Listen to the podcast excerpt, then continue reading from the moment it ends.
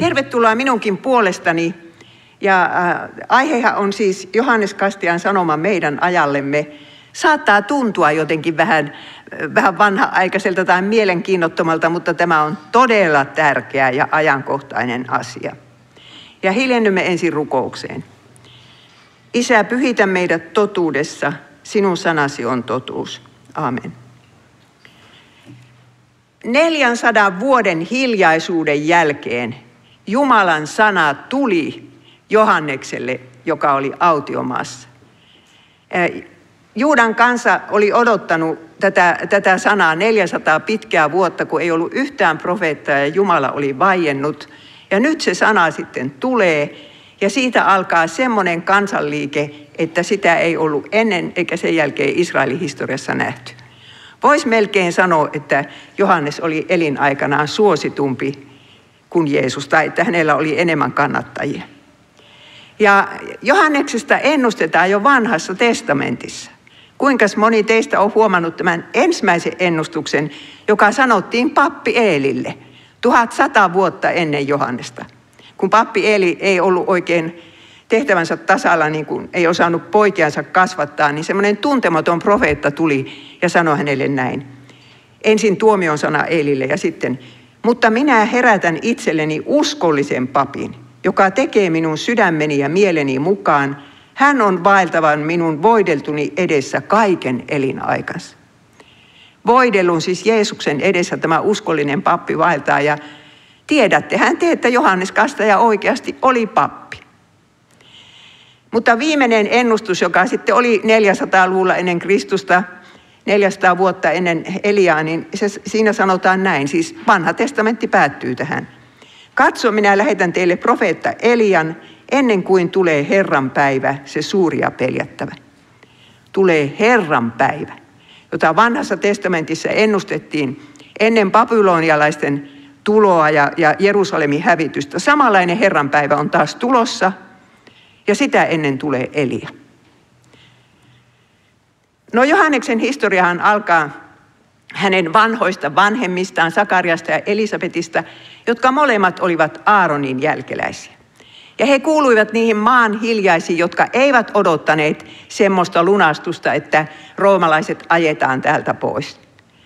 Kun siellä sanotaan näistä, yhdessä kohtaa näistä maanhiljaisista, että he odottivat Jerusalemin lunastusta.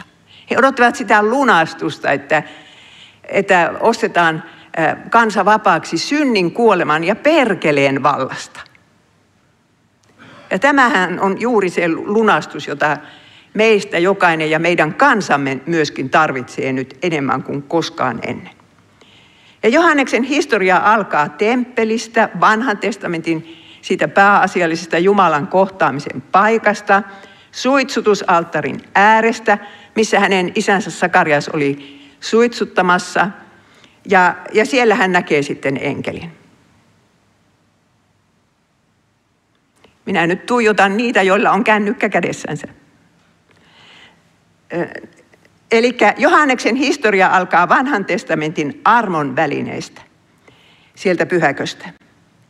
Ja siinä Sakarialle ilmestyy enkeli Gabriel, joka ennustaa tämmöisiä asioita. Ensinnäkin, että Elisabet synnyttää pojan, ja sehän oli ihan mahdotonta, koska ne oli varmaan seitsemänkymppisiä jo. Lapsen tekoikä oli ajat sitten mennyt ohi. Mutta sitten tulee tämä ilo ja riemu. Tiedättekö mitä? Minun mielestä kenenkään koko Raamatun henkilön kohdalla ei iloa mainita niin monta kertaa kuin Johanneksen kohdalla. Se alkaa tästä. Ilo ja riemu täyttävät sinut. Monet iloitsevat hänen syntymästään. Johanneksen elämä oli tosi traaginen, mutta siihen sisältyi paljon iloa ja riemua jopa niin, että Johannes pystyi sanomaan, että nyt minun iloni on täydellinen. Oletteko te koskaan sanoneet, nyt minun iloni on täydellinen? Hänestä sanotaan, että hän on oleva suuri, sitten että hän on äidistä, äitinsä kohdusta asti täynnä pyhää henkeä. Ajatelkaapa sitäkin. Siis äitinsä kohdussa oleva joku muutaman sentin pituinen lapsi, joka on täynnä pyhää henkeä. Ja sitten, että hän on nasiiri, siis ei saanut leikata tukkaansa ja mennä hautajaisiin. Ja sitten sanotaan, että hän kulkee Herran edelläkävijänä Elian hengessä ja voimassa. No ystävät, oletteko tämä huomanneet? Että siinä ei sanotakaan, että pelkästään Messian edelläkävijä, vaan Herran edelläkävijä. Minä ihmettelen kauheasti, että ne viisaat juutalaiset rabbit, jotka tutkivat kirjoituksia, niin eivät olleet tätä huomanneet. Että, to, että Herrahan tänne on tulossa. He odottivat niin kuin sitä Messias kuningasta, mutta itse asiassa Herra oli tulossa paikalle. Ja näin valmistaakseen kansan, kansan Herran tuloa varten. Tämä oli Johanneksen elämäntehtävä. Piti valmistaa kansa Herran tuloa varten. Ja sitä me mietimme nyt tänä päivänä tässä yhdessä, että minkälainen sanoma siihen tarvittaisiin, että Suomen kansa valmistettaisiin Herran tuloa varten, koska Herra on nyt taas tulossa. Elisabet tuli raskaaksi, siis miehestä tuli mykkä, kun hän ei uskonut heti tuota Jumalan lupausta, kuuromykkä sitä paitsi. Ja Elisabet pysytteli viisi kuukautta neljän seinän sisällä. Hän ei kehdannut lähteä torille, en tiedä minkä takia. Mutta siinähän tuli sitten avuksi tämä nuori Maria, joka, joka tuli vierailulle. Ja silloin Johannes ja Jeesus kohtasivat ensimmäisen kerran. Molemmat olivat äitinsä kohdussa ja Jeesus oli minun arvion mukaan enintään kuukauden vanha, tuon kokoinen siis muutaman sentin pituinen. Ja siitä huolimatta Johannes tunnisti hänet ja hypähti ilosta äitinsä kohdussa. Ja tämä Elisabet oli varsinainen naisprofeetta, koska hän sanoi, että, että mistä minä saan sen kunnian, että minun herrani äiti tulee minun luokseni. Elisabet tiesi, että Herra on tulossa. Ja hän tajusi sen, että tuon nuoren Marian kohdussa on nyt se Herra. Ajatelkaa mikä usko. Ja Maria oli puoli vuotta siellä Elisabetin ja Sakariaksen luona ja minä olen tullut siihen tulokseen, että ne piti siellä raamattupiiriä koko ajan. Koska kun Maria sitten kirjoittaa sen kiitosvirtensä, niin kyllä siitä näkee, että raamattua on luettu. Ja sitten kun äh, Sakarias pitää myöskin, se pitää kiitosvirren silloin, kun hänen poikansa ympärileikataan, niin siinäkin käydään läpi vanhaa testamenttia, miten Jumala nyt täyttää lupauksensa. No Sakariashan ei voinut puhua, mutta hän varmaan rihvelitaululle aina kirjoitti mielipiteensä ja katsokaa siitä ja siitä Jesajan kohdasta. Sitten kun se poika syntyy, riskisynnytys on, mutta hyvin käy, niin sit, siellä se isä sitten sanoo näin omalle lapsellensa, jota ollaan ympärileikkaamassa Jumalan kansan jäseneksi. Ja sinua lapsi kutsutaan korkeimman profeetaksi. Johannes Kastaja oli viimeinen vanhan testamentin profeetta. Ja oikeastaan suurin heistä. Sinä käyt Herran edellä ja raivaat hänelle tie. Tämä oli ennustettu Jesajassa, että ennen kuin Herra tulee, niin tulee se tien raivaaja. Ja tämä oli Johanneksen suuri elämäntehtävä. Ja asiahan on niin, että kun kuningas oli tulossa jollekin seudulle, tai keisari tai joku tämmöinen suurmies, niin teitä ruvettiin parantelemaan. Että niitä Israelinkin koleikkoisia teitä tasotettiin ja kaikkea tehtiin ja että hirveä työhän se semmoisessa on, mutta Johanneksesta nyt tuli tämmöinen työ, tientekijä. Ja sitten sanotaan, että sinä johdat hänen kansansa tuntemaan pelastuksen syntien anteeksi saamisen. Ja tätä ennustusta minä ihmettelen hirveästi, koska itse asiassa Johannes ei saarnannut syntien anteeksi antamuksesta. Hän saarnasi lakia. Että, että mitä ihmettä se Sakarias sillä tarkoitti. Ja, ja toinen kysymys, miten Suomen kansa voitaisiin johdattaa tuntemaan syntien anteeksi antamus ja pelastus. Sitä mietitään nyt yhdessä. Johanneksella oli erilainen lapsuus ja nuoruus kuin muilla, mutta hän tarvitsi sitä elämäntehtäväänsä varten. Minun kuin perheessä, mulla ei ole omia lapsia, mutta siis siskoilla ja velillä on kyllä niin, niin kun siellä on joku semmoinen lapsi, jolla on erilainen lapsuus, vaikka että ei ole kavereita, niin minä ainakin kärsin suunnattomasti. Ja rukoilen myöhään ja varhain, että anna sille edes yksi kaveri. Ja täytyy sanoa, että on niitä rukouksia, joita ei ole tänä päivänä vielä kuultu. Mutta monet on kyllä kuultukin, mutta, mutta Johannes ei saanut sitä kaveria. Sillä oli kauhean vanhat vanhemmat. Jos ne oli seitsemänkymppisiä, kun ne syntyi, niin ne oli kahdeksankymppisiä, kun se täytti kymmenen. Ja kohta ne kuolikin. Mutta niin kauan kun ne eli, niin isä ja äiti tiesivät, että heillä on vähän aikaa ja tämä on käytettävä hyväksi. He kertovat hänelle, mikä on hänen elämäntehtävänsä. Enkeli ilmestyi ja sanoo näin.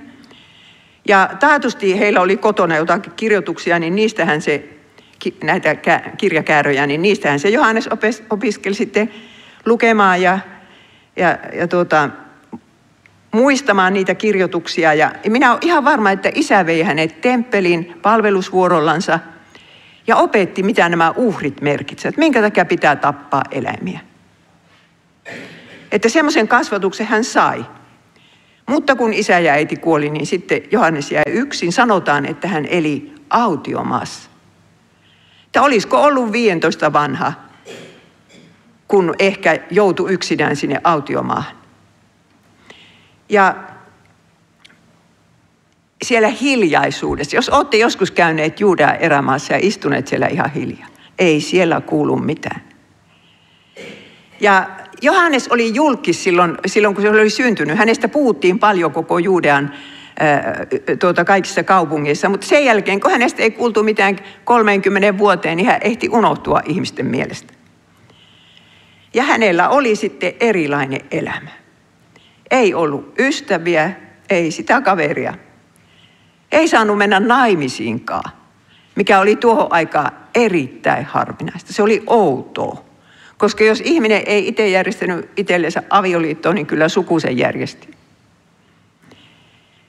Että tosi yksinäinen elämä. Tosin sitten kun hän aloitti toimintansa, niin hän sai opetuslapsia, jotka kyllä rakastivat häntä ja olivat henkeen ja vereen niin kuin opettajansa kannalla. Ja, ja jotkut niistä niin uskollisia, että menivät ympäri Rooman valtakuntaa ja kaksikymmentäviisi vuoden päästä löytyi vielä Johanneksen opetuslapsia Aleksandriasta, Egyptistä. Mutta se aika, minkä Johannes toimi, niin eihän se ollut pari vuotta. Että se, silloin hänellä oli opetuslapsia. Hän ei ottanut tai hänelle ei annettu papin töitä. Jokainen papin poika oli syntymänsä perusteella pappi, jos hän oli terve. Mutta Johannes ei saanut niitä töitä. Kummin päin lienee ollut, että eikö hän ottanut vai eikö hänelle annettu. Ja sitten hän eli tämmöistä yksinkertaista nasiirielämää, ei juonut viiniä. Söi heinäsirkkoja ja hunajaa, se on kuulemma hirveän terveellistä. Nykyään ne paistavat paistinpannulla heinäsirkkoja ja se on erittäin proteiinipitoista. Ja sitten hän kulki samoissa vaatteissa kuin Elia. Sillä oli kamelin karva viitta ja nahkavyö. Erittäin maalaiset vaatteet, mutta samoissa vaatteissa kuin Elia. No sitten tulee tämä Tiberiuksen vuosi, viidestoista hallitusvuosi. Luukas hirveän tarkkaan kertoo, että milloinka tämä alkoi. Ja se oli vuosi kaksikymmentäseitsemän, kahdeksan tai yhdeksän jälkeen Kristuksen. Luukas kolme kaksi. Keisari Tiberiuksen viidentenätoista hallitusvuotena tuli Jumalan sana Johannekselle, Sakarian pojalle, joka eli autiomaassa.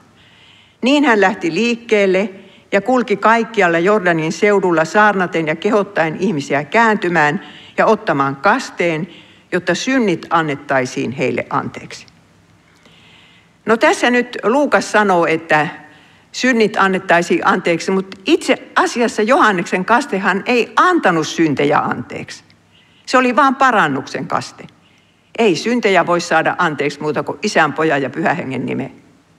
Ja Jeesus ei ollut vielä elänyt, siis kuollut eikä ylösnoussut. Mutta siellä se nyt aloitti semmoisen saarnatoiminnan ja ensin sitä tuli muutama kuuntelemaan. Ja sitten väkijoukko kasvoja, kasvoja. Ihmiset kertoi toisille, että siellä on nyt semmoinen profeetta kuin Vanhassa testamentissa. Ja se ei puhukaan mistään lillukan varsista. Että mitenkä kädet pitää pestä, kun tullaan torilta ja montako askelta sapattina saa kävellä. Johannes ei puhunut siitä. No, jos Johanneksen ei annettu avata suutaan synagogissa eikä, eikä temppelissä, niin Herra kuitenkin pystytti autiomaahan hänelle saarnatuoli. Ja se oli semmoinen saarnatuoli, että semmoista ei oltu nähty ennen. Kansa ihaili hirveästi, että on meillä tässä saarnaaja, joka ei kumarra sinne eikä tänne, se saarnaa Jumalan sanaa niin kuin se on kirjoitettu ja se on ihan tosissaan ja sen näkee jos vaatteistakin, että ei tämä tässä rahaa yritä haalia. Ja ystävät, juuri niin se on tänäkin päivänä. Että vaikka kuinka monet saarnatuolit menisivät kiinni, niin Jumala avaa saarnatuolin sille, joka julistaa hänen sanansa sitä karsimatta. Ja te ette arvaa, miten suuri kiusaus se on ruveta sitä karsimaan. Kaiken tämän suomalaisen lainsäädännön keskellä ja sen paineen keskellä, mikä tulee kirkosta, ja sen paineen keskellä, mikä tulee teistä uskovaisista, teitä kahtoo tässä ja ajattelee, että ei ne halua tämmöistä kuunnella. No, tässä on sitaatteja Johanneksen saarnasta. Tehkää parannus, sillä taivasten valtakunta on tullut lähelle. Ihan sama saarna kuin Jeesuksella oli aluksi. Parannus pitää tehdä. Taivasten valtakunta on tullut lähelle siinä, kun sen kuningas on tullut lähelle. No sen tarkemmin ei sitten asiaa selvitetä, mutta sitten tämä kova sana, te käärmeen sikiöt. Toisen evankeliumin mukaan Johannes sanoi sen vaan fariseuksille, mutta toisen evankeliumin mukaan hän sanoi sen kaikille. Te käärmeen sikiöt, kuka teille on sanonut, että te voitte välttää tulevan vihan? Tehkää hedelmää, jossa kääntymyksenne näkyy. Älkää luulko, että voitte ajatella, olemahan me Abrahamin lapsia. Eli ensinnäkin Johannes puhuu tuosta vihasta. Monesti kun hän mainitsee Jumalan vihan. Milloinkas olette viimeksi kuulleet Jumalan vihasta mainittavan? Jotenkin nykyajan julistus on semmoista, niin kuin sitä ei olisikaan.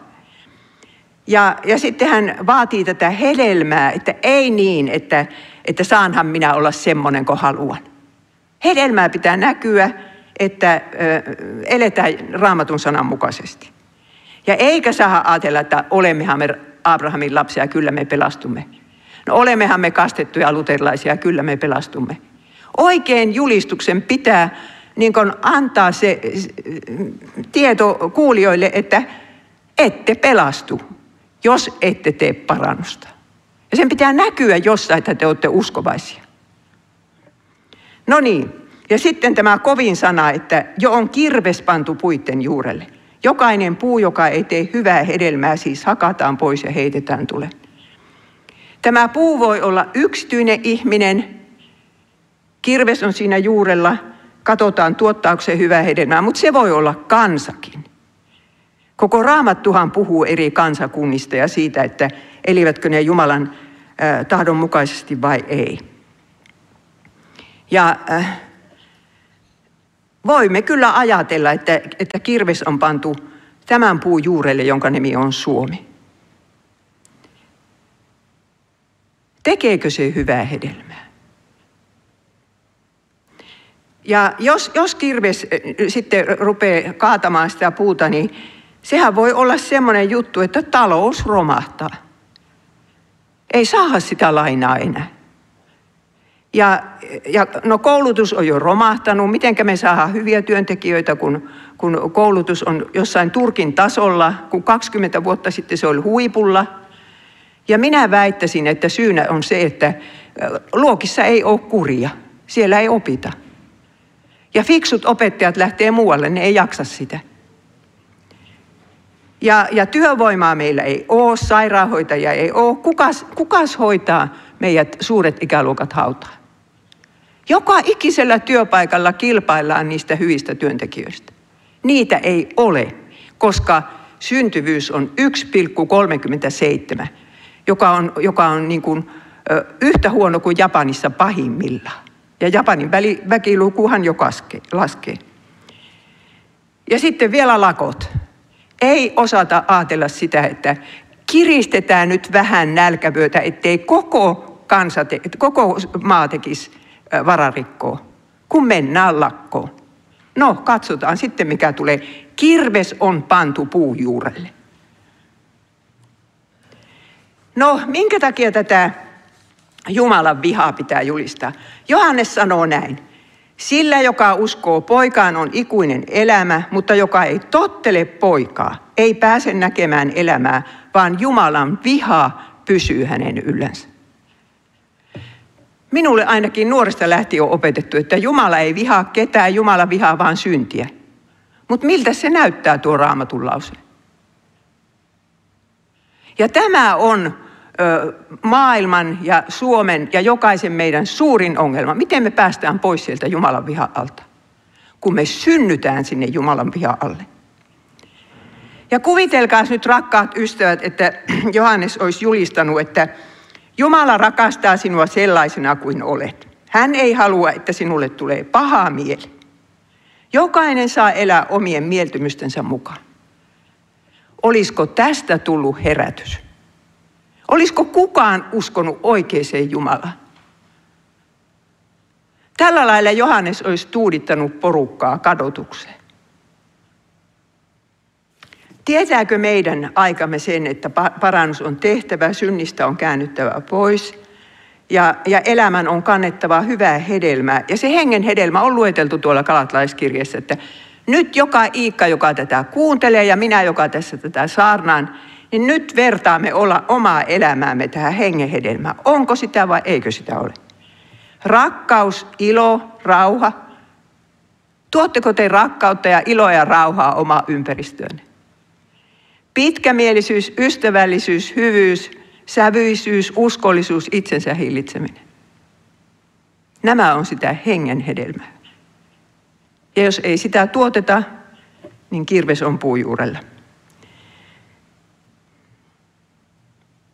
No sitten vielä, Johannekselta kysellään kaikkea. Ja nämä kysymykset ja vastaukset osoittaa, että miten konkreettista se oli se Johanneksen julistus. Ei niin, että, että vaan puhutaan yleisesti jostain Jumalan rakkaudesta ja Jumalan vihasta, kun näin ei selvästi. Luukas kolmekymmentä. Ihmiset kysyivät häneltä, mitä meidän sitten tulee tehdä? Hän vastasi heille, jolla on kaksi paitaa, antakoon toisen sille, jolla ei ole yhtään. Jolla on ruokaa, tehköön samoin. Minä kirjoitin just seurakuntalainen piste fi blogiin, jonka nimi oli, että paljonko maksaa yhden afrikkalaisen lapsen henki. Siellä on seitsemänkymmentäneljä miljoonaa ihmistä, joilla ei ole tarpeeksi ruokaa, viisi miljoonaa lasta, jotka näkevät nälkää, ja kaksi miljoonaa, jotka ovat nälkäkuoleman partaalla. Ja minä pistin siihen blogiin, että jos jokainen niistä lapsista pistettäisiin metrin välein seisomaan Helsingistä Utsjoille, niin se, se jono pääsi sinne asti ja vielä pitkän matkaa takaisin. Niitä on niin paljon niitä lapsia. Ja ei sunkaan Johannes tarkoittanut sitä, että otat vaan oman kylästä tai oman maasta. Me tiedämme, että siellä on nälkä. Teemmekö me mitään? Onko yhtään kristillistä järjestöä, joka edes puhuisi tästä? No niin, sitten, sitten tulivat publikaanit, eli valtion virkamiehet. Ne tulivat kastettavaksi ja kyselivät Johannekselta, opettaja, mitä meidän tulee tehdä? Hän sanoi heille, älkää vaatiko enempää kuin on säädetty. Minä muistan, kun mä istuin Ulaanbaatorissa, eli siis Mongolian pääkaupungissa, oopperassa, kun siellä pääsi kolmella eurolla oopperaan. Ja siinä istui itä-saksalainen, ei, kun saksalainen rouva minun vieressä ja rupesi kehumaan Suomeen, että, että on se, että kun Suomi on maailman vähiten korruptoitunut maa. No tästä on nyt kaksikymmentä vuotta. Ja tiedättekö, asia on sillä lailla, että vain semmoisessa maassa, jossa valtion virkamiehet tietää, että tuolla on joku, joka heitä kontrolloi. He joutuu vastaamaan vielä muillekin kuin, kuin tuota, omalle pomollensa. Niin siellä ei ole korruptiota, siellä ei vedetä välistä.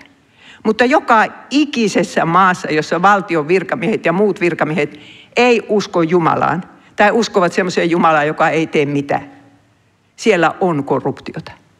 Ja semmoinen maa ei kehity, missä vedetään välistä. No niin, sitten tulee sotilaat, ja minä ihmettelen kuollakseni, että menikö roomalaiset sotilaat kyselemään jotain Johannekselta. Entä me, mitä meidän tulee tehdä? Hän sanoi heille, älkää ryöstäkö, älkääkä kiristäkö keneltäkään, vaan tyytykää palkkaanne. Ei väkivaltaa, ei suojelurahaa, ei jengitappeluita. Kristinusko estäisi nekin. Ja ne ovat, ne ovat nyt tulossa täysillä Suomeen. No, mitä tämä Johanneksen kaste sitten sai aikaan, kun äh, siinä kävi niin, että kastettavien piti esittää julkinen synnintunnustus ennen kuin Johannes ne kastoi. Fariseukset, kun kieltäytyvät sitä esittämästä, niin ei se kastanut niitä. No, ne tunnustivat sitten, mikä on heidän elämässänsä vikana, ja sitten ne lähtivät kotiinsa kantamaan sitä parannuksen hedelmää. Yritetään nyt, että meillä olisi rakkaus, ilo, rauha. Mitenkähän kävi? Kyllä minä luulen, että siinä vaan synnintunto suureni. Ihmiset tajusivat, että minä en pysty tähän. Vaikka olisi kuinka kirves puun juurella, niin minä en pysty tähän. Kun ei ole tässä sydämessä rakkautta, niin ei ole rakkautta. Ja sillä lailla synnintunto suureni. Ja kun Jeesus tulee, niin sitten jotkut sitä evankeliumiakin tarvitsee.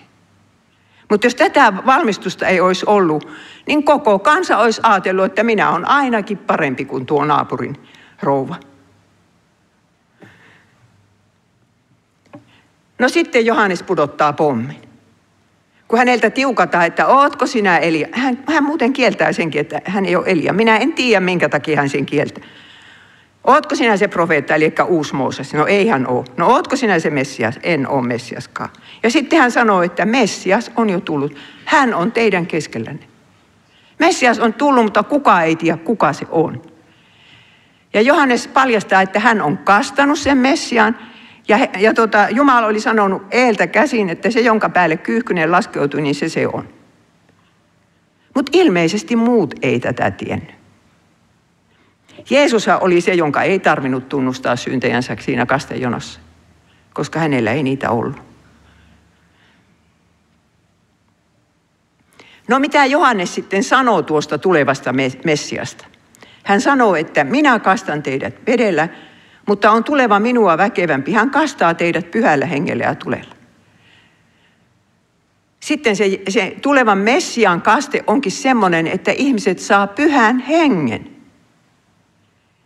Kun vanhassa testamentissa pyhän hengen saivat vaan ne voidellut profeetat ja, ja papit ja kun, ylipapit ja kuninkaat.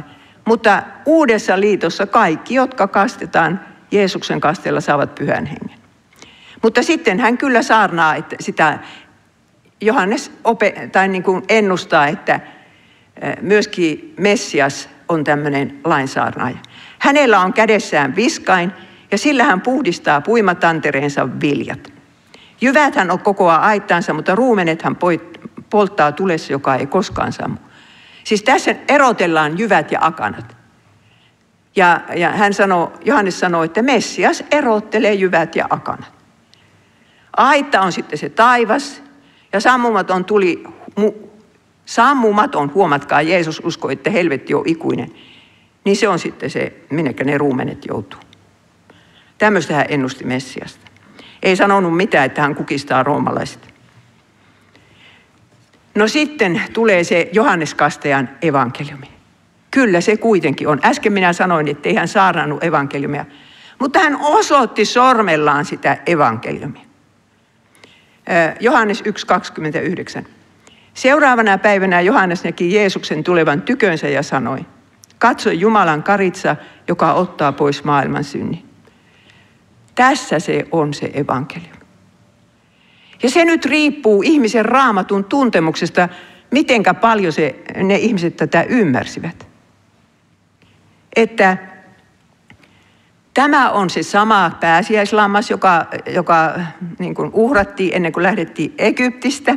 Ja sillä voideltiin ovi, oven pielet niin, ettei se tuhoja enkeli päässyt sisälle. Ja tämä on se Jesajan ennustama äh, lammas, joka kantaa maailman synnit ja sijaisena. Jesaja viisikymmentäkolme. Ja tämä on pääsiäislammas, joka, joka kuolee kaikkien juuri niiden syntien tähden, joita Johanneksen kuulijat eivät olleet voittaneet. Ne meni kotiinsa ja yrittivät olla rakastavia ja pettyivät itsensä. Mutta tässä on Jumalan karitsa, joka kantaa maailman synnin yksikössä. Se oli se koko syntitaakka siellä Jeesuksen päällä, mitä täällä ikinä on tehty. Ja siinä on kyllä mukana sinunkin syntisi.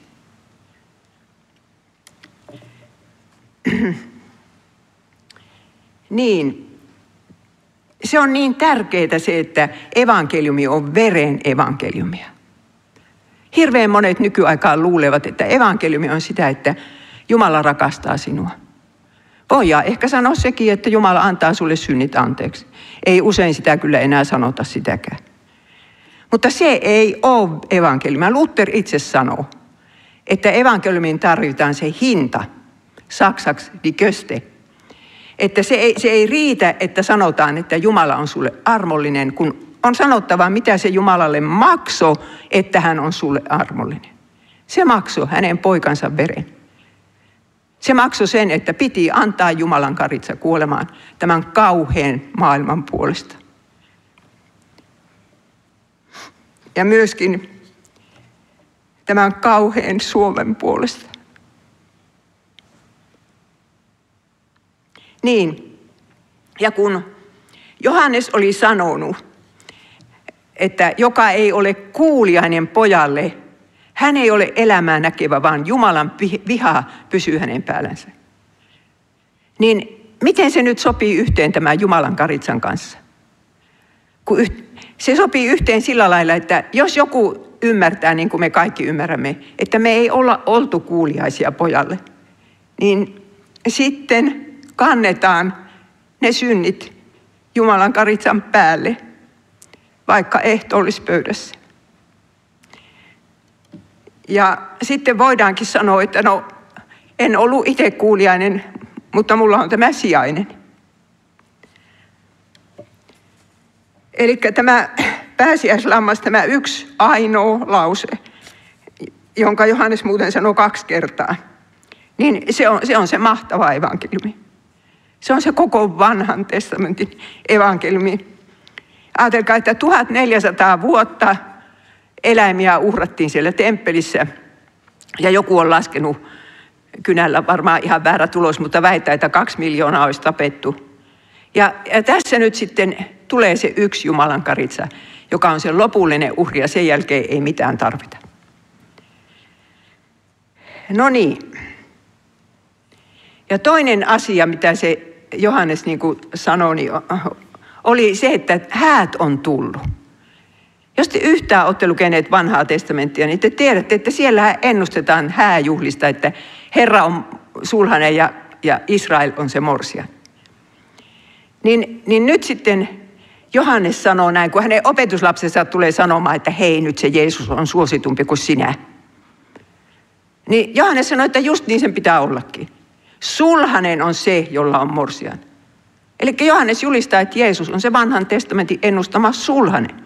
Ja morsian on sitten tämä kristillinen kirkko. Mutta sulhasen ystävä seisoo hänen vieressään ja kuuntelee, mitä hän puhuu, ja iloitsee suuresti sulhasta kuunnellessaan. Niin iloitsen minäkin, ja iloni on nyt täydellinen. Tässä se on se täydellinen ilo. Johannes kuoli kolmekymppisenä, mutta se sai kokea täydellisen ilon. Ei mennyt, kuulkaa, elämä hukkaa. Ja sitten Johannes sanoo perään, että hänen tulee kasvaa ja minun vähentää. Hänen on tultava suuremmaksi, minun pienemmäksi. Ja rakkaat ystävät, tätä työtä se Herra tekee meidän elämässämme alusta loppuun. Yrittää meitä pienentää, koska kyllä me ollaan niin täynnä itseämme. Oikeasti, jos on mistä aihetta ylpeillä, niin me kyllä ylpeillä. Ja hän, Herra yrittää saada meidät siihen, kun Martti Lutteri, joka viimeisiksi sanoi, sen taskusta löytyi lappu, jossa luki, että kerjäläisiä me olemme. Tämä uskonpuhdistaja joutui siihen kerjäläisen asemaan, ja niin joutui Johanneskin. Mutta kun Johannes oli elänyt niin puhtaasti, että saat, ja, et voi kysyä, että mitä syntiä se oikein oli tehnytkään. Niin nyt tuli sitten miesparan elämässä se aika, jolloin Jumala näytti, mikä hänen syntinsä nimi on. Ja kyllähän te muistatte, mikä se on. Epäusko. Tämä hirveä uskovainen mies lankesi epäuskon syntiin. No Johannesta mustamaalattiin myöskin, että niin siinä käy kaikille Jumalan sanan julistajille. Joka julistaa Raamattua oikein, niin sitä haukutaan. Siitä ei päästä yli eikä ympäri. Ja tästä lähtien voi tulla niin, että, että niitä oikeudenkäyntejäkin on muillekin kuin Päiville ja Juhanalle. Johannes tuli, hän ei syö eikä juo, ja ihmiset sanovat, että hänessä on paha henki. Valtaa pitävät vihasivat Johannesta. Ensistäänkin, koska se ei saarnannut niistä lillukanvarsista mitään, kun se vaan sitä lakia saarnasi. Ja semmoista lakia, joka osoitti myös uskonnollisen eliitin syntiseksi. Ja uskonnollinen eliitti tajus, että jos ne, jos ne sanoisivat, no, kun kansa ihailee Johannesta niin hirveästi. Jos he sanoisivat, että joo, hyvä profeetta se oli. Silloin he allekirjoittaisivat sen lauseen, että Jeesus on Jumalan karitsa. Ei ne voinut sitä sanoa. No niin, siis tällä tavalla mustamaalataan ö, uskovaisia tänäkin päivänä. Ja sitten tulee se päivä, jolloin Johannes kokee velvollisuudekseen sanoa sanasensa kuninkaan seksielämästä. Jos hän tämän olisi jättänyt sanomatta, hän olisi varmaan elänyt ainakin kuusikymppiseksi. Mutta kun Herodes Antipas oli ottanut velipuolensa vaimon omaksi vaimokseen ja hylännyt siis ensimmäisen vaimonsa. Herodes oli muuten tämän rouva Herodian setä. Ja myöskin se entinen, Herodian entinen mies oli ollut hänen setänsä. Nämä Herodekset meni tosiaan tällainen naimisiin keskenään. No niin, kaksi avioliittoa rikottiin. Ja Johannes marssi. Minä en usko, että Herodes, Herodes tuli häntä milloinkaan kuuntelemaan. Johannes marssi jonnekin, missä se oli, vaikka hänen linnaansa. Ihan kuin Elia aikanaan marssi Aahabin ja Iisabelin eteen. Niin Johannes marssi ja sanoi, että sinulla ei ole lupa pitää veljesi vaimoa. Ja tämä oli niin kauhea kasvojen menetys sille Herodiakselle, varmaan vielä suurempi kuin Herodekselle. Että se nainen oli kostonhimoinen nainen. Ja, ja ajatteli, että hänen nenällensä ei hypitä. Ja tuota, nyt kysytään tässä, että onko ihmisen seksuaalielämä kunkin yksityisasia. Nyt alkaa olla paljon enemmän semmoisia uskovaisia, jotka ajattelee, että minä en jaksa tästä riidellä. Eläkööt ihmiset niin kuin haluavat. Mitä se minulle kuuluu? No jos me näin ajattelemme, niin kuulkaas, kaksikymmentä vuoden päästä nuoriso ei edes tiedä, miten seksuaalielämää pitäisi elää. Että joko yksiavioisessa avioliitossa miehiä ja naisen välillä tai selibaatissa ilman mitään seksisuhteita. Suuntautumisesta riippumatta. No niin, mitä tapahtuu, jos, jos tästä asiasta puhutaan nykyaikaan? No se leimataan vihapuheeksi. Tulee someraivo. Mutta jos ei siitä puhuta, niin sitten, sitten me kyllä pedämme, petämme sen kristityn kutsumuksen. No, Johannes siis pidätettiin. Minä olen miettinyt, että oliko se valmistautunut siihen. Mutta äh, joka tapauksessa hänet otettiin pois niiden suurten herätysten keskeltä. Yhtäkkiä hän istuu Makarioksen linnassa Kuolleen meren takana siellä tyrmässä ja tietää, että nyt on työ tehty. Yhtään saarnaa minä en enää pidä. Ja viimeinen saarna tulee meille itse kullekin, jotka, jotka Jumalan sanaa julistetaan. Ja sitten Herodeksesta kuitenkin sanotaan, että hän kuunteli Johannesta mielellään, vaikka tämän puheet usein jäivätkin vaivaamaan häntä. Herodes kutsutti sen profeetan ja kuunteli sitä. Herodeksella oli etsikkoaika, jonka hän antoi mennä ohi.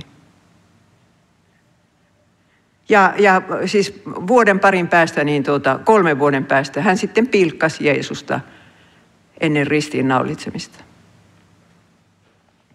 Johannes aavisti voivansa päästä vapaaksi, jos vain peruuttaisi julkisesti puheensa. Jos hän sanoisi näin, että olin väärässä, kuninkaan avosuhde on hänen oma asiansa.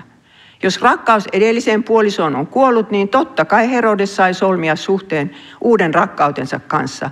Tärkeintähän loppujen lopuksi on rakkaus. Jos Johannes olisi sanonut näin, luultavasti hän olisi päässyt vapaaksi ja saanut elää kuusikymppiseksi. Mutta hän ei sanonut näin.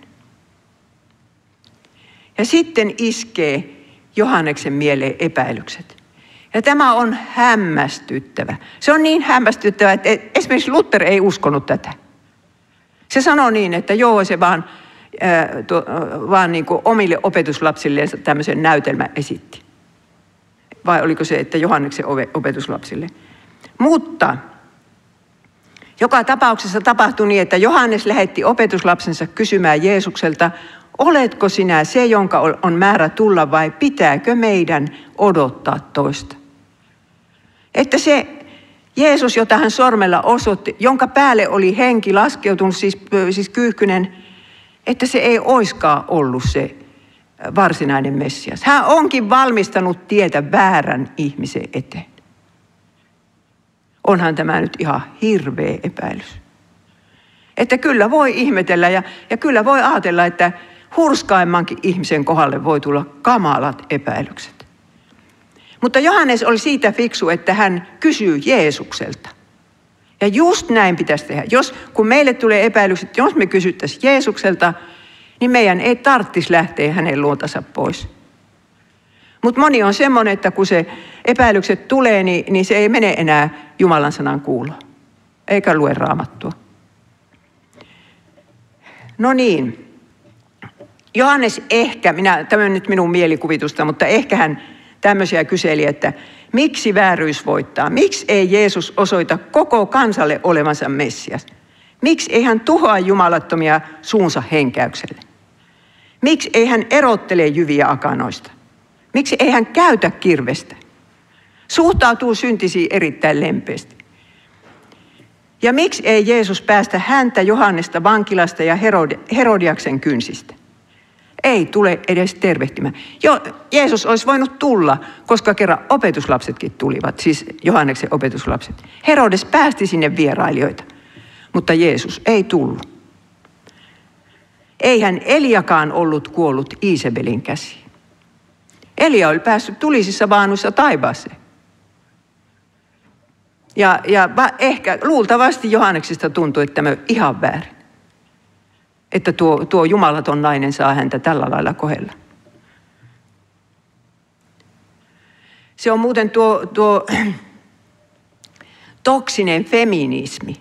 Kun nykyään puhutaan toksisesta maskuliinisuudesta, että, että miehet mukaan on, on myrkyllisiä, niin minä sanoin, että naiset on just yhtä myrkyllisiä. Ja se nähdään tuosta Herodiaksestakin. No, Jeesus lähettää vastauksen. Makarioksen linnasta Galilea on sata viisikymmentä kilometriä, että ei se varmaan seuraavana päivänä se vastaus tullut, mutta sitten se tuli. Jeesus käskee niiden Johanneksen opetuslasten kertoa, että kertokaa Johannekselle, mitä kuulette ja näette. Sokeat saavat näkönsä, rammat kävelevät, spitaaliset puhdistuvat, kuurot kuulevat, kuolleet herätetään ja köyhille julistetaan ilosanoma.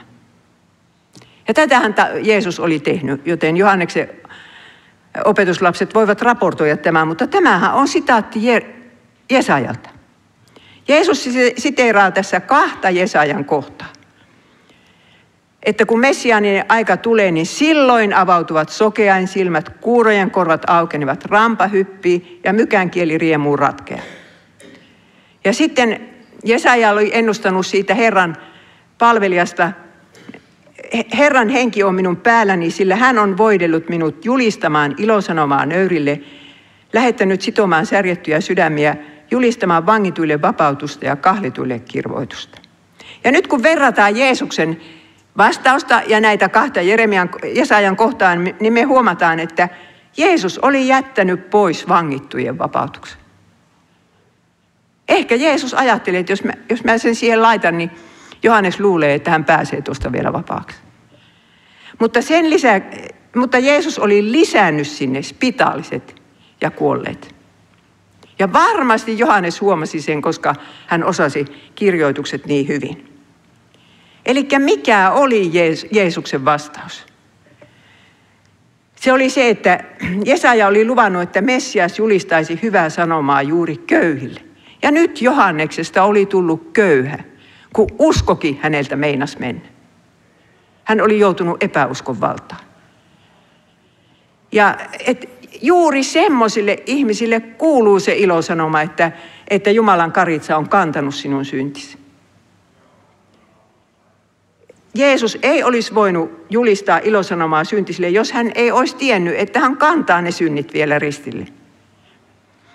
Johannes tajusi tämän. Ja sitten Jeesuksen terveiset sisälsivät lupauksen kuolleiden ylösnousemuksesta. Sitä ei ollut Jesajalla, mutta se oli Jeesus lähetti terveisiä, kuolleet nousevat ylös. Ja ehkä varmaankin Johannes tajusi sen, että vaikka hänet tapettaisiin, ei kuolema jäisi viimeiseksi sanaksi hänen kohdallaan, on olemassa ylösnousemus.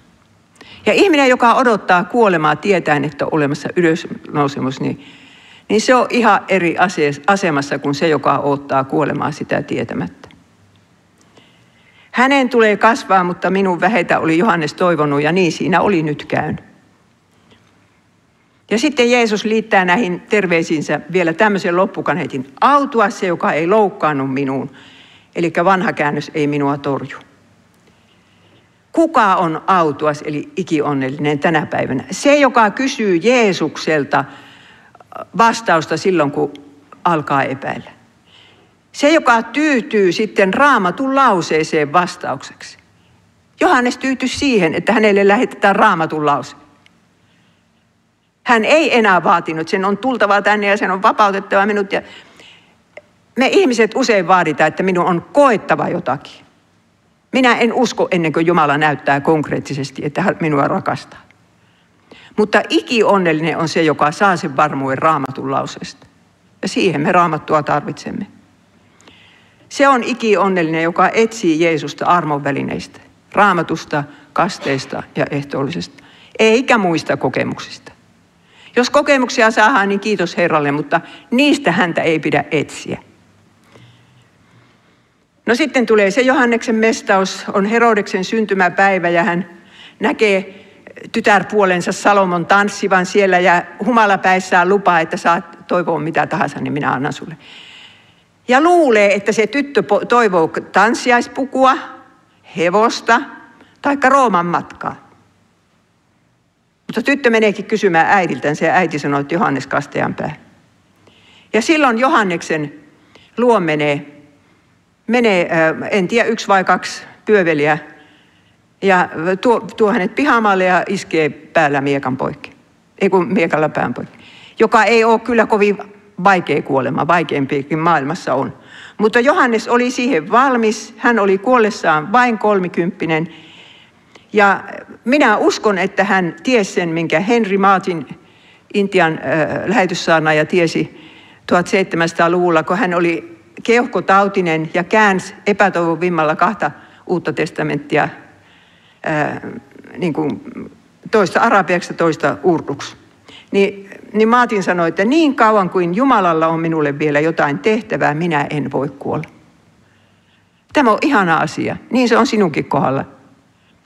Jos huomaat, että syöpään sairastut, niin sanoppa sitten itsellesi, että niin kauan kuin Jumalalla on mulle tehtävä, minä en voi kuolla. Ja sitten kun hänellä ei ole, niin eikö se sitten ole tullut aika kuolla. Tämä on nyt suora sitaatti siitä minun kirjastani Kaksi Johannesta, joka kertoo Johannes Kastajasta ja Johannes opetuslapsesta. Saatana ei voi päättää Jumalan lapsen elämän pituudesta eikä hänen kuolintavastaan. Siitä päättää yksin Herra. Hän seuraa sitä rakkauden suunnitelmaa, joka on jo, jonka on jo ikuisuudessa tehnyt lastaan varten. Herra ei tahdo kenenkään tekevän syntiä, mutta hän käyttää suunnitelmansa toteuttamisessa hyväkseen ihmisten syntejä. Myös Herodeksen pelkuruutta, Herodian kostonhimoa ja Salomen napatanssia. Herra käytti näitä suunnitelmansa toteuttamiseen. Ja sitten on viimeinen dia. Vielä yksi sitaatti Jesajalta, siitä samasta luvusta, missä oli ennustettu nämä ihmeet. Ja siellä on oleva valtatie, ja sen nimi on Pyhätie, joka sitä tietä kulkee, ei eksy, eivät hullutkaan. Tässä ollaan menossa luvattuun maahan, eli me ollaan menossa sinne uuteen luomakuntaan, uuteen Jerusalemiin. Ei siellä ole leijonaa, ei nouse sinne raateleva peto, ei siellä sellaista tavata, lunastetut sitä kulkevat. Niin Herran vapahdetut palajavat ja tulevat Sioniin riemuiten, päänsä päällä iankaikkinen ilo. Riemu ja ilo saavuttavat heidät, mutta murhe ja huokaus pakenevat. Jesaja kolmekymmentäviisi, kahdeksan kymmeneen. Jos sinulla on elämässäsi paljon murheita, niin satsaappas tähän iloon. Kyllä se ilo odottaa sinua. Ihan kaikkinen ilo. Ja siellä on sitten se Jeesuksen kiitos. Ainakin Johannes Kastajalle hän sanoo, sinä hyvä ja uskollinen palvelija. Tule Herrasi iloon. No niin, hiljennytään rukoukseen. Pyydämme Herra armoa tälle kansallemme, joka tekee kauheita lakeja sinun sanastasi välittämättä. Ja me näemme, miten sinä siunauksesi otat tämän kansan päältä. Mutta kun me joudumme nyt vaikeisiin oloihin, miekka, nälkä ja rutto meitä vainoavat, niin, niin auta, että sen keskellä sitten kuitenkin mahdollisimman moni kääntyisi sinun puoleesi. Ainakin kaikki meidän sukulaisemme ja rakkaamme, jotka ovat kuulleet sinusta. Ja rukoilemme sitä, Herra Jeesus, että sinä tulisit mahdollisimman pian, ennen kuin tämä maailma menee, menee täysin sekaisin. Sitä me pyydämme Jeesuksen nimessä. Amen.